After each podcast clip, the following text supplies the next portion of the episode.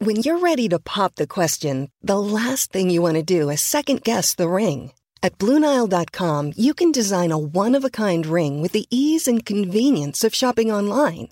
Choose your diamond and setting. When you find the one, you'll get it delivered right to your door. Go to Bluenile.com and use promo code AUDIO to get $50 off your purchase of $500 or more. That's code AUDIO at Bluenile.com for $50 off your purchase.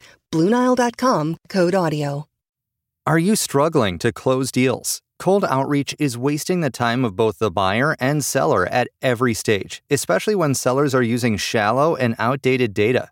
Your organization can overcome these challenges with technology that translates comprehensive, high quality buyer data into real time insights. These deeper insights empower sales reps and teams to adopt the habits of top performers, which leads to better outcomes, like more pipeline, higher win rates, and larger deals. We call this deep sales, and we've built the first deep sales platform with the next generation of LinkedIn Sales Navigator. Right now, you can try LinkedIn Sales Navigator and get a 60-day free trial at linkedin.com/trial. That is linkedin.com slash trial for a 60-day free trial. Let LinkedIn Sales Navigator help you sell like a superstar today. Just go to linkedin.com slash trial and get started. Hey, everybody, uh, we've got a great one today, you know, for a change. And I really mean it this time. Heather McGhee, my all time favorite guest, now on for her third time.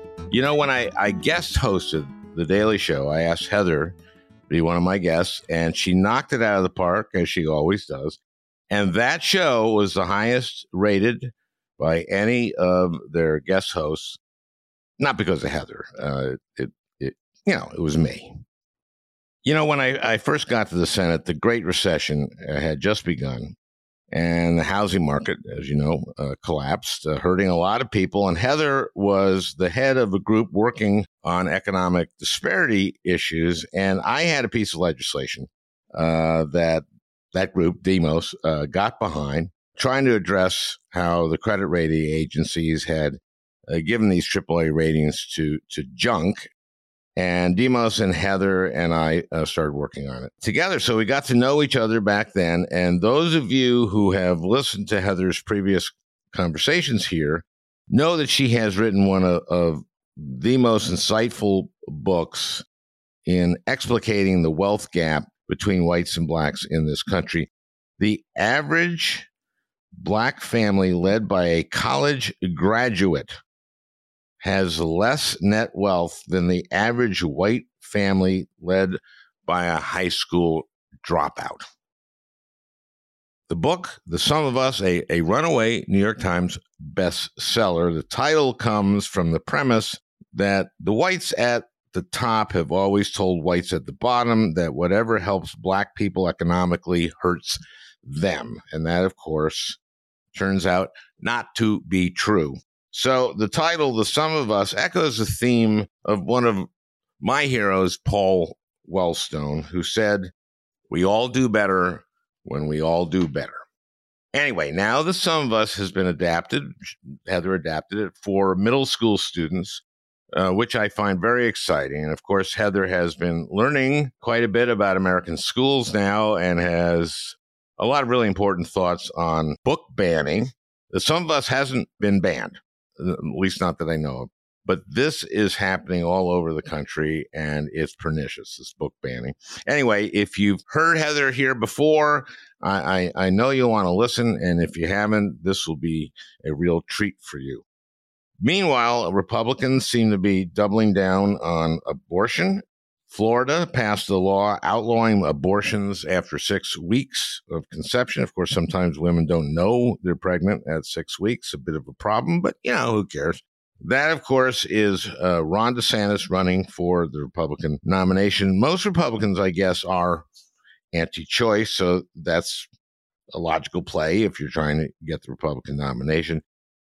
Now, it used to be a winner for Republicans in general elections because it was a single issue issue for a sizable number of Republicans, but not for pro choice Democrats because pro choice Democrats just always assumed that Roe would never be overturned. Then we had Dobbs. So now it is a single issue vote for pro choice Democrats, women and men, maybe more women, but for lots of young women and men, it's a, it's a big, big issue. And it's a big issue now for pro choice Republicans.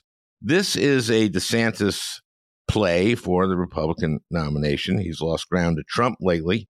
Before the indictment, DeSantis was within eight points of Trump, but now he trails by 28. That's that's mainly the indictment, I think, which a lot of Republicans consider kind of rinky dink.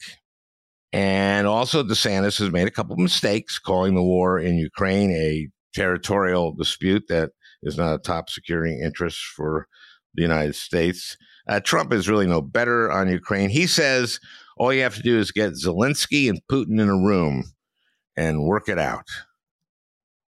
But mainly Republicans, especially, of course, the MAGA Republicans, have, have rallied around Trump. Now, this is what interests me. On last week's podcast with Harry Litman, we went through the panoply of possible indictments against Trump, and, and there's a lot. The Mar-a-Lago documents, uh, that's gotten very bad for Trump. Georgia, January 6th, of course. Now, the $200 million plus that he raised by mail from supporters uh, to help him prove that the election was stolen.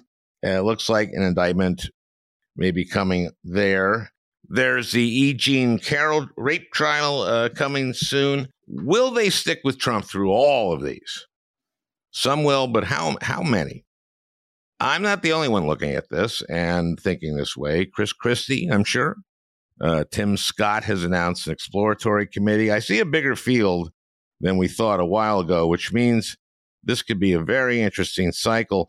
Fox News is hosting the first debate. That'll be a, a, few months after they get dragged through the mud in the Dominion trial. I spoke with Jeremy Peters uh, from the New York Times the other day, and he'll be joining us in a couple weeks to report on that trial. Anyway, Fox is insisting that the candidates in the debate pledge to support the Republican nominee, which you'll remember Trump didn't do in 2016. Not only won't he make a pledge, this is my prediction. If Trump isn't the nominee, he will run as the third party. I guarantee it. You can imagine how pissed he will be at whoever does get the nomination. Can you imagine how much he will hate whoever the Republican nominee would be who beat him? I wish this wasn't so interesting. By that I mean ugly and scary, but it, it is. Anyway, Here's something that's neither of those things Heather McGhee. Listen to Heather and you'll feel better because she talks about difficult subjects, but it's so rational and brilliant and knowledgeable and passionate that you'll feel better about everything. Now, we recorded this a couple weeks ago. You know, in between time, we had the Mishegas in Israel heat up and then the Trump indictment. So we did shows on those.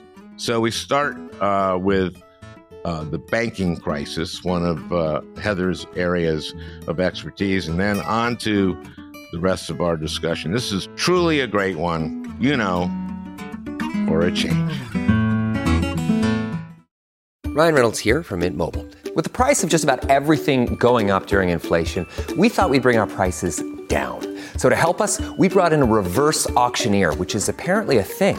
Mint Mobile unlimited premium wireless. Ready to get 30, 30, bit to get 30, bit to get 20, 20, 20, bit to get 20, 20, bit to get 15, 15, 15, 15 just 15 bucks a month. So, Give it a try at mintmobile.com/switch. slash $45 up front for 3 months plus taxes and fees. Promo rate for new customers for limited time. Unlimited more than 40 gigabytes per month slows. Full terms at mintmobile.com. Sound the gifting panic alarm. We've all been there. You need to find the perfect gift. You have absolutely zero ideas and you don't know where to start. Relax. Now you can use gift mode on Etsy. Gift mode takes the stress out of gifting so you can find the perfect item for anyone and any occasion. Just answer a few short questions about who you're shopping for and what they like, and gift mode gives you curated gift ideas based on hundreds of personas. Imagine pages of artisan espresso mugs for the coffee connoisseur in your life, or for the pickleballer, customized paddle covers in every shade imaginable. Etsy's got you covered. Need to find the perfect gift? Don't panic. Try gift mode on Etsy now. Sum of Us, I've been doing this, I guess, four years now. Sum of Us, my favorite book that I've done. You're my favorite guest. Said that many times. Uh, and now The Sum of Us is a middle school book. And that's what we're going to be talking about today. And I want to ask you all about that. I want to ask you what you've learned about middle school and what you've learned about public education in uh, America. Mm-hmm. And uh, uh the book, of course, is that our economy is not a zero sum game, that whites have been told by other whites that, uh, you know, that anything that helps black people uh, economically hurts them, and how that is just not true. That's the book, right? Yep. There's a little deja vu here because the first time we met, you were head of Demos mm-hmm. a, a, think tank, and a lot of what you guys studied was financial regulation, right? Mm-hmm. And there was a banking crisis. yes. A very funny banking crisis. And I just want to get your your take on uh, how fast Silicon Valley Bank was uh, bailed out and how fast uh, black homeowners mm. were bailed out in 08. Well, thanks for asking that, Al you know, as you know, we met when you were on the banking committee. When I we wasn't were, on banking, I wasn't. You on weren't banking. on the banking committee. That's right. You were the most influential person off of the banking committee. Nevertheless, yes, we we we met about that. But no, I was on a banking. I don't know That's that right. much about banking, so I want to ask you about it because you okay. know about banking. You really I, do. I found myself uh, as the co-chair of the task force on systemic risk and resolution authority. Basically, how do we make sure that the banks don't fail. And if they do, that taxpayers aren't on the hook within this coalition called Americans for Financial Reform, the sort of pro reform David to the Wall Street Goliath in the wake of the financial crisis.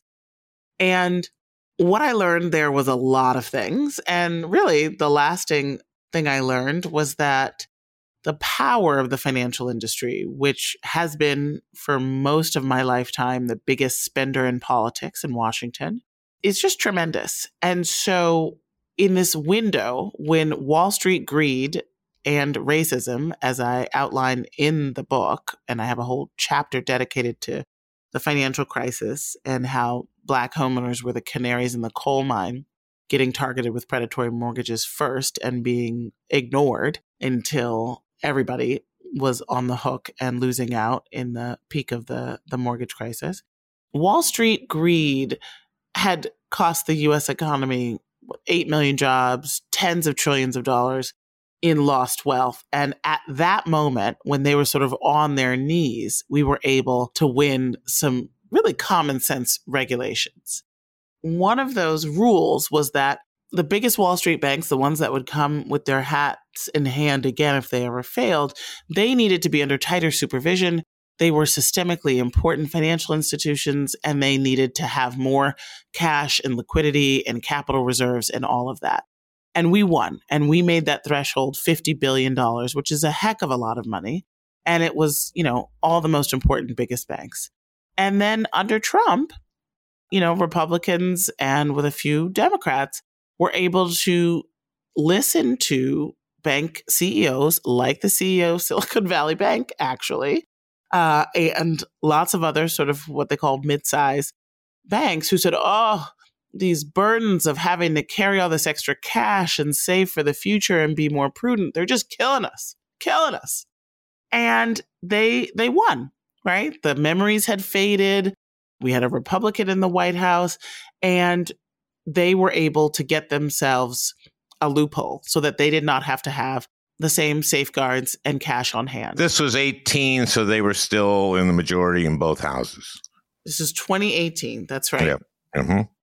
Not five years later, we have one of those, ba- two of those banks, first Silicon Valley Bank and then Signature Bank, which were the exact banks that were lobbying to get out from under the regulations that were basically just, you know, safeguards now being caught without enough capital reserves, without enough liquidity, and having to come and ask for a bailout.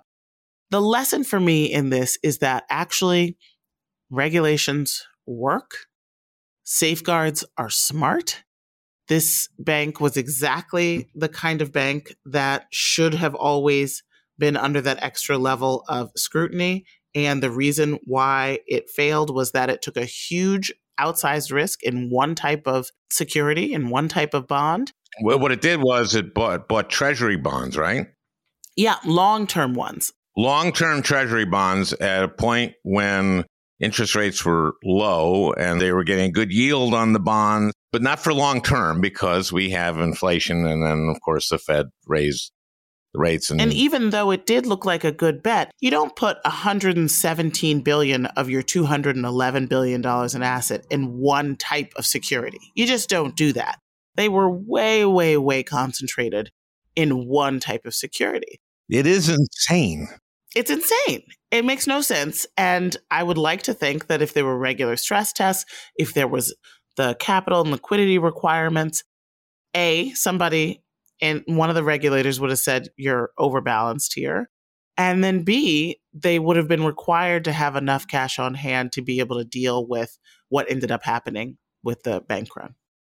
So when, when did they realize this? Because it's insane they held on to this stuff, but they had to, I guess. How do you how do you sell these treasuries when they're getting a smaller yield than inflation? Yeah, I mean it it is a problem, and right now the bailout actually consists of the US government buying those bonds from them.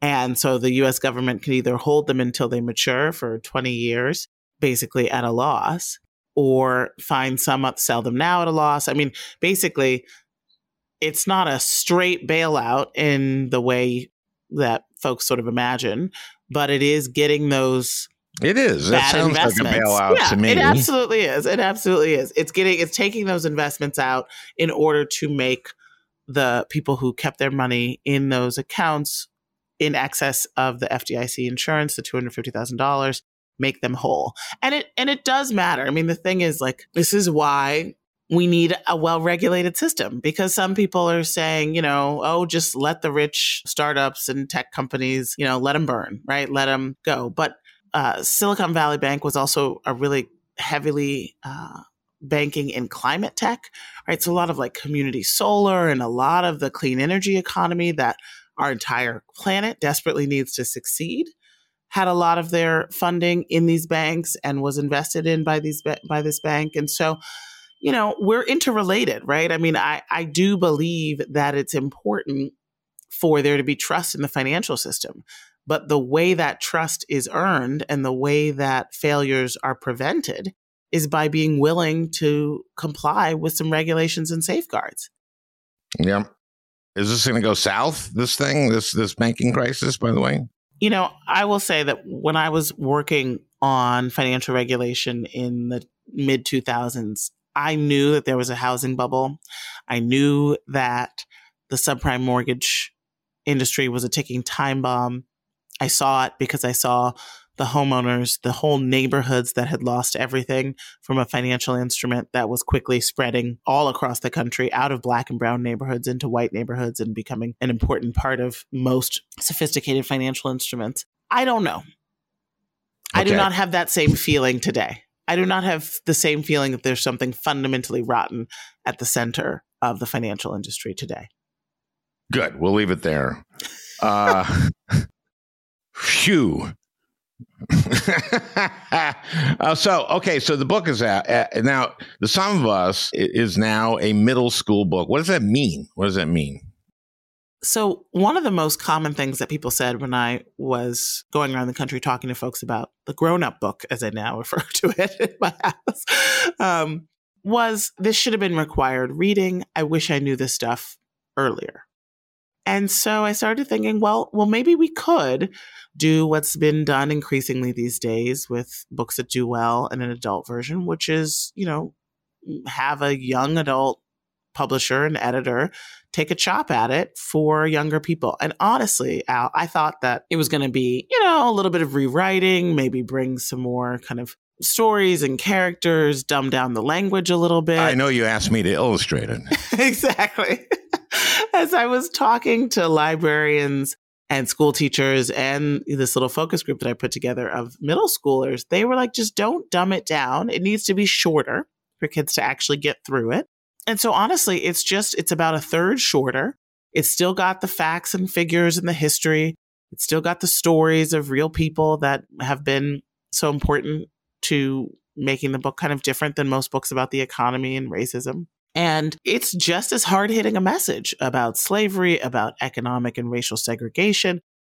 One of the facts, or one of the things that I did not know uh, that I learned from the book, and I learned stuff like this all like all throughout the book, was that it was the federal government that that invented redlining. That was during the New Deal. Yep. And it was FDIC rule. So ex- explain that, and that's something that I didn't know. I'm, you know, and I was on the banking committee. Oh no, no, no, I wasn't. anyway, so all this misinformation. It was the homeowners uh, loan corporation that was set up by FDR to rescue homeownership in the depression, and then carried on in the FHA, the Federal Housing Authority. Basically, you know, the New Deal government said we're going to do this massive commitment to housing in America that there should be affordable housing for workers there should be new developments and subdevelopments and that there should be this thing this this mortgage that will be widely available low down payment and it'll be subsidized and it'll be insured and backstopped and we will create something really unprecedented which unprecedented which was the idea of mass home ownership by working class people. And yet the progressive federal government under FDR based all of that policy on the never substantiated assumption that Black people would be too much of a credit risk. And so they sent out surveyors to all of the biggest metro areas in the country and surveyed the neighborhoods to the block level for their racial and ethnic character and designated areas with a high Negro concentration to be hazardous and put red lines around it saying, do not lend in these areas. You would not, as a private lender, get any of the federal support or backstop or insurance if you lent in these areas. And so basically, you had whole swaths of the country because Black people lived there cut out from the financial engine of the 20th century, which was finance, which was home ownership and small business loaning. What ended up happening is that people had Black people, like my great grandmother, Flossie McGhee, had to buy her property from a loan shark and pay terrible interest rates and not have any recourse. If she ever missed a payment, she would lose the whole thing. And thank God she never did. But I mean, she was a domestic worker and and she was able to do that, but it also meant that, you know, whole communities would have a hard time keeping up their properties and investing in you know, you couldn't get it a loan. It made for a financial fragility and a you know 20 30 percentage point lower home ownership rate for black families and you still see that the impact of that today. You see it oh, in absolutely vote, you know? And and I brought this up last time we we talked, which is um, Spotlight, which is the Boston Globe investigative uh, wing, did this uh, survey of all the greater Boston area and see the net worth of white families and of black families and the net worth of uh, white families is around two hundred fifty thousand dollars, and the net worth of black families, and this is at the end of the Great Recession, was like zero, was like twelve mm-hmm. dollars mm-hmm. or something mm-hmm. like that, and it's all home ownership. Yep, it's all home ownership. And if you think about all the other things that are tied to home ownership, and we talk about this when I'm in middle school and high schools and libraries right now for the book tour for the young version of Sum of Us, what's tied to home ownership? Property taxes, school funding, right? That's how you begin to see this, you know, this massive disparity in in how our schools are funded between majority black, majority white, majority of color districts, rich and poor, and it's it, it becomes even more unconscionable when you realize that today's young people are literally paying in unequal schooling resources for the explicitly racist decisions of the 20th century that we've never had a reckoning about. There's never been any reparations for redlining, right? In fact, the opposite happened with the financial crisis and the systematic discrimination in formerly redlined areas by financial companies that, you know, were later they got their comeuppance because you know, you ignore the canary, you get poisoned, right? And yet those black communities have never been made whole. We're going to take a quick break now. We'll be right back with Heather McGhee.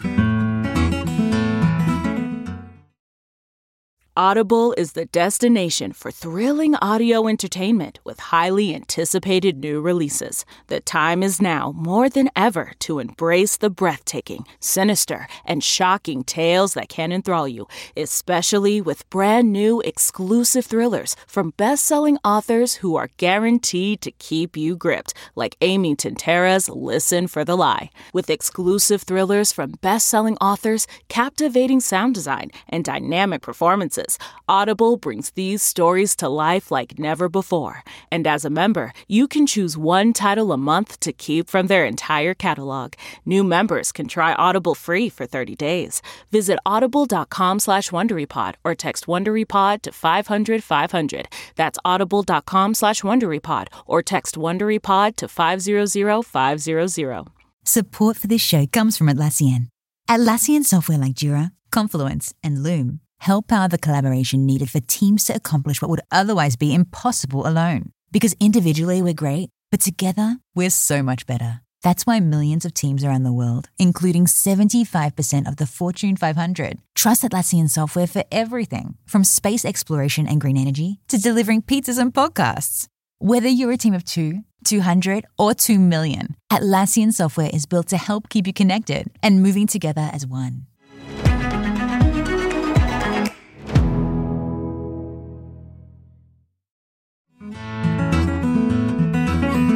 We're back with my favorite guest, Heather McGhee.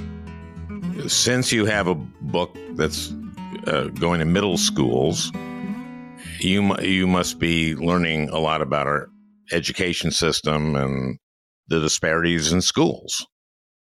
You know, it's been really interesting. I just came this morning before sitting down to talk with you, Al, from my son's school here in Bed-Stuy, Brooklyn. Beautiful boy. He is a Beautiful boy. boy. I've seen pictures of this kid, and I, I know you say that to every parent, uh, but here I am. This kid is beautiful. Never mind. Keep going. Keep going. Ins- thank you. Inside and out. Inside and out. I Oh, really do believe it.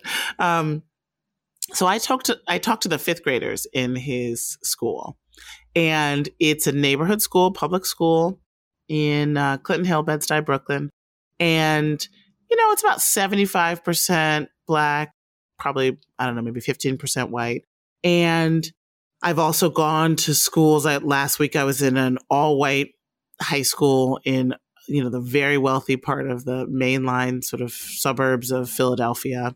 I was at a Quaker school. I was at a New England day school in Connecticut. And a few things really stuck out to me. One, there is quality education happening in all kinds of schools. And I think that sometimes, you know, particularly on the left, we're so focused on the inequities that we can sort of cast a a big net of underachievement and all of that around brown and black schools. But my kids just public school neighborhood, mostly black school is one of the top 5% test scoring schools in the state of New York. And so I think it's really important to remember that so it doesn't make us feel that poor kids can't learn, that black and brown kids can't learn, and that there can't be excellence even in schools. Okay, but let me ask you why why is the school so good? I think it's got a great principal. I think it's got a super involved. That matters. That ma- matters. totally matters. Um, who recruits great faculty and keeps them there and supports them, and you know, it's it's like a well functioning organization, right? And I just think it's become a school with a lot of pride and a lot of um, investment of time and resources and talent from the sort of you know middle class black community here in the heart of Brooklyn. Is that important too? That there's a large middle class black population I, there. I think so. I think it means education. It means time, right? If mm-hmm. you you're a middle class person, you have a little. You know, of course, everybody feels completely stressed, but you have a little. I was able to go, right at nine thirty, and there were five other parents this morning who had enough of a professional job that they weren't getting docked hourly pay to come and volunteer and be a part of their kids' school.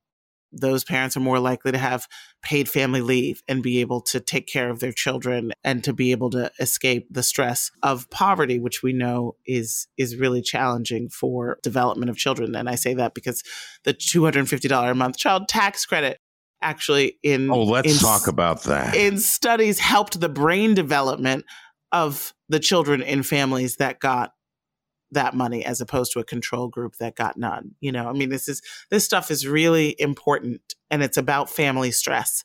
So I think it's about the health of the community and I think it's about the the resources and not just money but also time that parents and the community are able to to pour into the school. You know, I'm so thankful to you that you agreed to do the Daily Show when I do that. And I got now. I just wish, like, I I could say the Daily Show. Can we just do Heather? Because it would be so much better. Okay. Let, uh, We're going to have fun. We're going to have a lot of fun on the Daily Show. I'm so excited for you. But we got to get this information out, which isn't always fun. But anyway, uh, so in fact, what do we want to talk about uh, beside the book? Uh, well, uh, we what we should do is do what we're doing here and talk about how the book dovetails with having this book out in middle schools, which is well, what we're doing listen, this, right now. I'm be- saying what we're doing. You don't usually do that on a podcast. let's be very clear. This book, I went to Pennsylvania. Let's see, I went to Connecticut, New York. Uh, I was in Texas last week, but I didn't do a school. I did a bookstore. Technically speaking, some crank could challenge this book in Florida and 10 other states and say that it should be a banned book because it talks about systemic racism. Boy, you know what? It's amazing. You mentioned Florida. It's kind of amazing the governor hasn't banned this or tried to. You know what's interesting is here's the the sort of nefarious brilliance of what is being done is that the governor didn't put out a list of banned books. The governor and the right wing state legislature said you can't teach any books or these books can be challenged if they make a student feel uncomfortable because of their race, you know, if they talk about systemic racism, etc., right? And so what they did though was they empowered cranks to challenge those books. Fortunately, very few of those in Florida. in Florida. Very few older people with time on their hands who are listening to Fox News all the time in the state of Florida. And so what that's smart organizing, right? Because it it decentralizes it. It creates a sort of army of people who can make life hell for librarians in this school, that school, that school.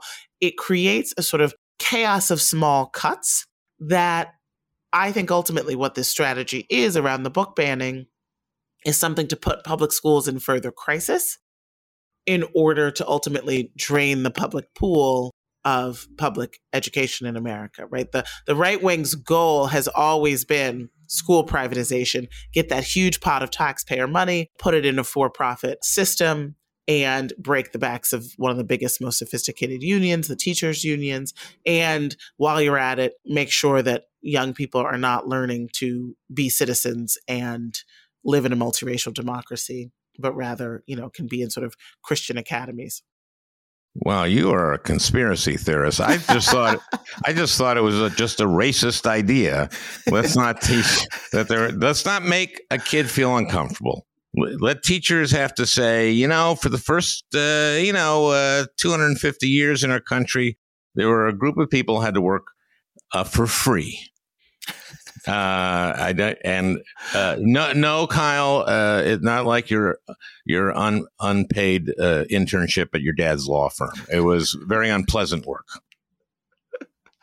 well, that's the thing. My thesis throughout the book is that racism is ultimately a justification for greed, and so you do mm. have to look at I what is the that. economic goal behind the lie of racial caste and the lie of racial subjugation, whether it was to create the most profitable economic system for lazy people in the history of the world, which was chattel slavery, or today to privatize public schools and to scare white parents away from public schools and politically the Democratic Party. There's always a financial rationale. Well, yeah, that's the message of the book, which is that whites, wealthy whites, especially the upper class whites, have told white working people that anything that helps black people hurts them. That's right. But the good news is, Al, we Oh, good, good, have. good, good, good, yeah. Good, good, good. I- mean, this is a sophisticated book, right? It talks about the financial crisis. It talks about the history of economic slavery. It talks about, you know, social Yeah, science and zero sum theory. But you understood it. Fifth graders totally were with me this morning. Sixth, seventh, eighth graders. The questions they are asking are so wonderful and sophisticated. I want to. I want to hear about that.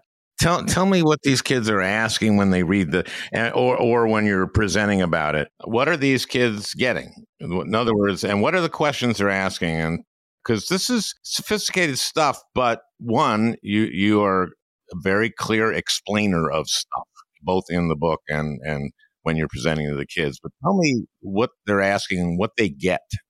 So I tell them the story of a 13 year old boy named Tommy Cummings, who was a black boy in Baltimore in 1953, who had a crew of friends. He was black, he had another black friend, and then there were two white boys, and they were this inseparable crew. They get that. And then I tell them it was hot in the summer, and there were all these pools, but they couldn't swim together in any of the pools. Why? And they're like, oh, because segregation, right? They're they're staying with me, right? They've got this. It's 1953. They know that there was something called segregation. And I asked them what they would do if they were Tommy and there was no public pool where all the four boys could swim together. And finally, they usually realize that they have to go swim in a river or a lake. And then I tell them that they did that, but that Tommy drowned because it is much more dangerous to swim in a river than it is to swim in a public swimming pool with a lifeguard. You know, they're shocked by this. And then I tell them that the family agitated and marched and was able to win integration of all the public pools so that nobody like Tommy would have to give their life just to swim with all their friends, no matter what color of their skin. And they kind of, you know, they're thrilled. And then I tell them, That wasn't true. No, it was Oh. true. Oh, But that in response, all over the country, towns drained their public pools rather than oh, integrate oh, that's them. right. That's right. And they are shocked and they Yep. get it immediately, right? They say, well, everybody lost out then. Racism is bad for everybody. And then they ask me questions like, who told white people that black people were bad? Great question, right? Why did they tell? Why did those white people? Right? Who first came up with the idea that black people were bad? So I tell them about the plantation owners and I tell them about racism being an excuse, a justification for greed. We talk about poverty and inequality and I ask them what they think the minimum wage is and they say $15 an hour and I say it's 7.25, right? And and they're shocked because they didn't realize that, you know, almost half of the states still have a 7.25 minimum wage. Well, They Brooklyn's me- expensive, so that's justified in Brooklyn. So I'm going to have to argue with you here. Nowhere in the I'm arguing country. with Heather McGhee here, explaining why the minimum wage should be 750 and in Tuscaloosa, nowhere in the country can a worker afford an apartment for their family on minimum wage, right? So right. That's why they have to work uh, more than 40 hours a week, and that the work ethic is good, and why both mom and dad should both be working that time, even if there is a single parent. That's there. right. Okay, so I'm they being, ask I'm questions. trying to be a right wing uh, talk show host here. For, you are, you are. You're very good did I do for about 10 seconds? Your logic fell apart immediately Good. because suddenly, suddenly there there was a kid at home alone watching TV. And what's wrong with that? See, I'm pretty good at this. Shit. Okay, go ahead. Keep going. they ask questions like why is it that uh, i tell the story of minimum wage workers organizing to try to win $15 an hour and they s- ask questions like why is it that bridget one of the characters i talk about a real person i interview in the book why did she believe that immigrants were taking her jobs who told her that they ask questions like Tucker Carlson. Exactly, right? So I get to talk about who is selling these stories for their own profit, right? What what does somebody gain by getting a white worker to blame their black or brown neighbor instead of blaming the Or, boss? and an, or an immigrant. Yeah. Exactly. And so they really get it. They really understand the metaphor of the drained pool. You know, I say, the most important things in life, can we really fix them on their own? And they say no. And I said, what's an example of something that you can do on your own, but it doesn't really solve the problem? This morning, kid shoots up his hand and says, recycling. It's not going to stop global climate change. I was like, exactly. Right. So they really get it. They really get, you know, the main message of the book is about collective action. And then some of them have been following the stories around book bans and, you know, books being taken off the shelves in libraries. And they're just furious. They're just outraged. They think that grown ups who are trying to stop them from reading books are evil. I mean, they just think I've been to- told all my life that that's what I'm supposed to do. And then here are these people trying to take the books out of classrooms and off the library shelves. And this is a real project of today's right wing. Absolutely. And I want to say it's not popular. Like this is actually really important. I think because our media ecosystem is what it is, you have, you know, the usually about 7 out of 10 of the top, you know, most shared sites and stuff on Facebook are right wing. You have Fox News often being the highest cable rated network, all of that. And then you have the rest of us sort of rubbernecking and looking at the car crash that is all of this crazy antisocial authoritarian behavior. And it feels like, oh my God, the right is winning. Book bans are sweeping the nation. We must be 50 50 on this issue. Wrong. 88% of Americans think we have to teach all of our history, the good and the bad. A bunch of librarians did a, a big survey and found that only 18% of voters support banning books that focus on race. 18%, right? In Florida, the book bans are unpopular with two thirds of voters, right? So we've really got to make sure that we have the moral high ground about this. Unsurprisingly, the idea of banning books strikes most Americans as fundamentally un American and suspect, right? They're suspicious of people who want to stop us from learning about ourselves. Yeah, you wonder um, when when I see DeSantis doing what he's doing, I, I wonder if he is just saying, "Okay, I just got to get mag- the MAGA people. I just got to be acceptable to the MAGA people, so I can get this nomination." I, am not saying he's doing that, and then again, and then I'm going to move to the left, you know. But yeah. there's God damn, this is uh, pretty evil stuff uh, that I'm I'm seeing coming out of him.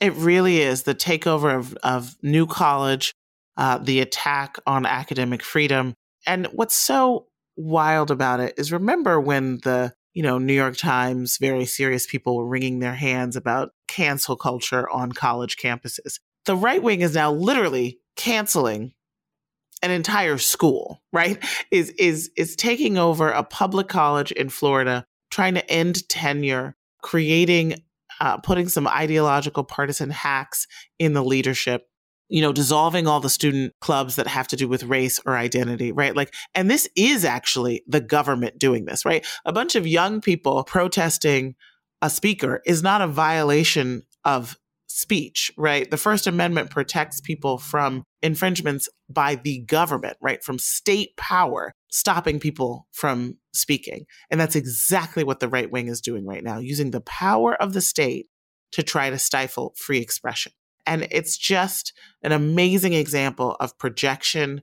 And still, we have quote unquote very serious people in the New York Times editorials publishing articles from young Republicans saying that college campuses are are too liberal and and what that does is give moral cover and false equivalence to the actual authoritarian like campaign that's happening right now against higher education and you got to wonder why, right? Like, what's this all about, right? I talked about how at the K through 12 level, I think it's fundamentally about school privatization and, and that big pot of gold that is taxpayer money and being able to privatize schools and create Christian academies and for profit schools. And yeah, for profit charter schools and that yeah, kind of thing. All of that, right? And then the higher education conversation, you know, it was about 15 years ago that the right wing really began to turn against college and turn against the university. When did when what date did you give it? It was about 15 years ago in our politics. It was, you know, around the sort of sorting around the Obama era, and, and I, I when, think it was earlier. Yeah, yeah, I see what you're saying. Yeah, I mean, it was the 60s in some ways. Yeah. Uh, yeah, I think it was Reagan in California, kind of ran Yeah. against Berkeley. Yeah. So a lot of Yeah. it was Vietnam, and but Yeah. a lot of it was. You remember they had free tuition at all their colleges, That's right. That's right. and And I- then they got rid of that. And I write about that in the book about how that's drained pool politics as well. But as people become more educated and learn more about our society and have their critical thinking skills developed, they tend to become more tolerant, more open minded, and yes, more liberal. And so ultimately, it is not in the right wing self interest electorally to have a highly educated populace. It's why they begin to be against refunding public college to make it debt free, against student loan debt cancellation. I, I love the poorly educated. Right. Didn't Trump say that? I Yeah. love the poorly educated. That's right. Well, Jesus loved the poorly educated. Jesus really loved them. He washed their feet. Exactly. Oh yeah, Trump's never done that. Lord. oh, what a crazy image. Yeah. Well, Stormy Daniels, maybe she was poor at the time, and he Oh, washed her feet. Stop. Oh, stop it, Al. Take that out, Peter. now keep it in because I got a good laugh. That's all I care about, as you Oh, know. my goodness. Oh boy! So the book is doing this is middle schools, and you want and and where is it being part of the curriculum now?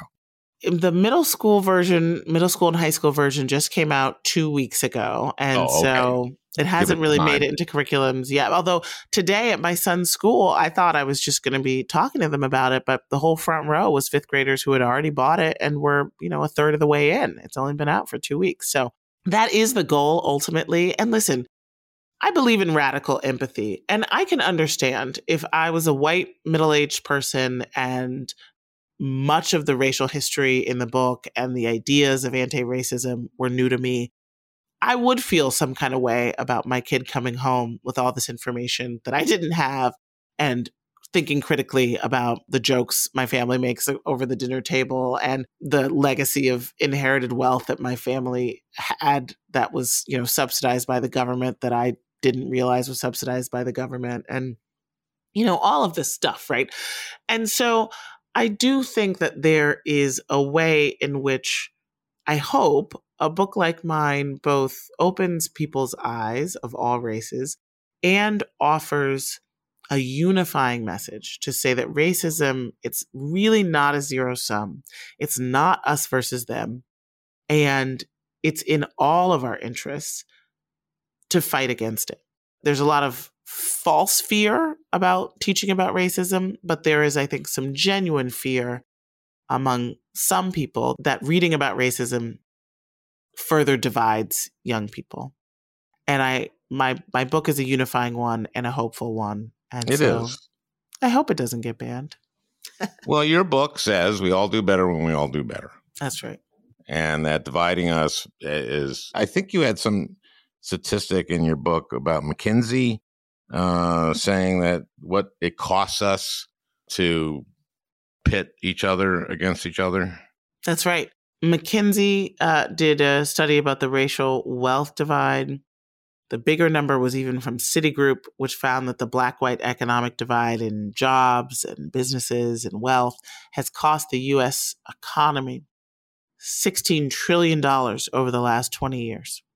It's basically saying that if black families had the same level of income, wealth, business starts, all of that, that it would be so productive for the economy that the economy would be $16 trillion richer.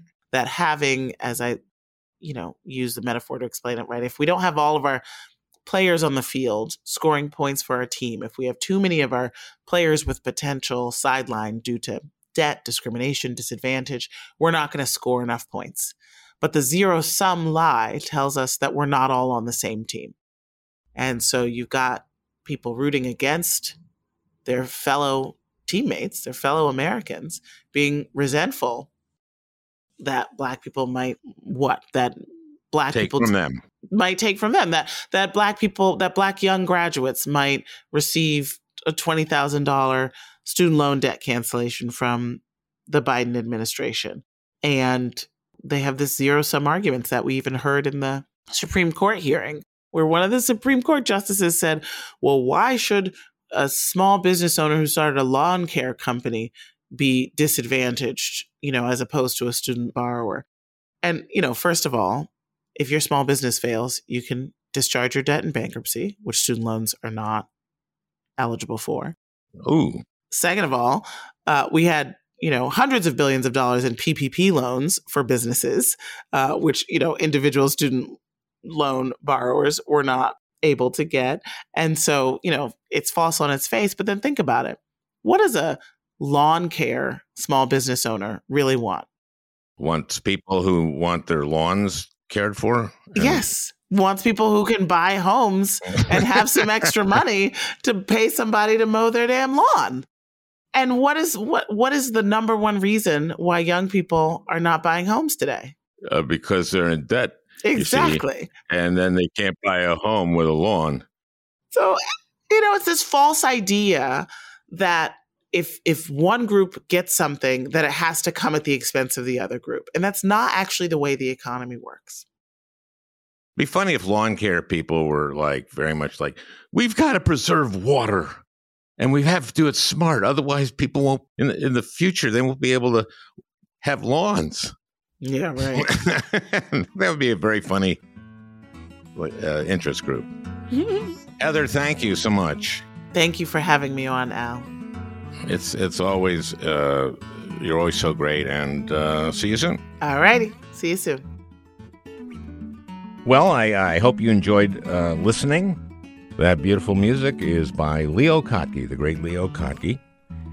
I want to thank Peter Ogburn for producing this podcast. We'll talk again next week.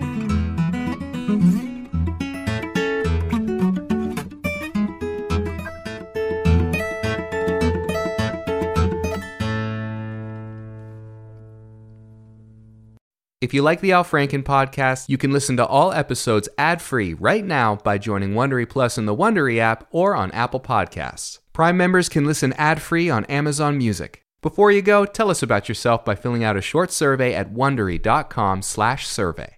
Summer is here and adventures await. Wondery and Tinkercast are teaming up to bring you a summer of wow with new episodes of your favorite podcasts. Go on an epic adventure with Portuga the Pirate as she takes a road tripping adventure across the country on Little Stories Everywhere. Immerse yourself in the life of someone amazing and listen closely for clues to guess who this person is on Whose Amazing Life. Listen to Wow in the World to discover something new about science, technology, and innovation, and the world around us. This summer, bring your imagination out into the world and find your wow. Visit Wondery.com slash Summer of Wow to find new episodes of your favorite shows and to download scavenger hunts for the entire family. How much do you really know about Black history? Like, really, really know. Wondery's new podcast, Black History for Real, weaves Black history's most overlooked figures back into their rightful place in culture and the world at large. Listen to Black History for Real on the Wondery app or wherever you get your podcasts.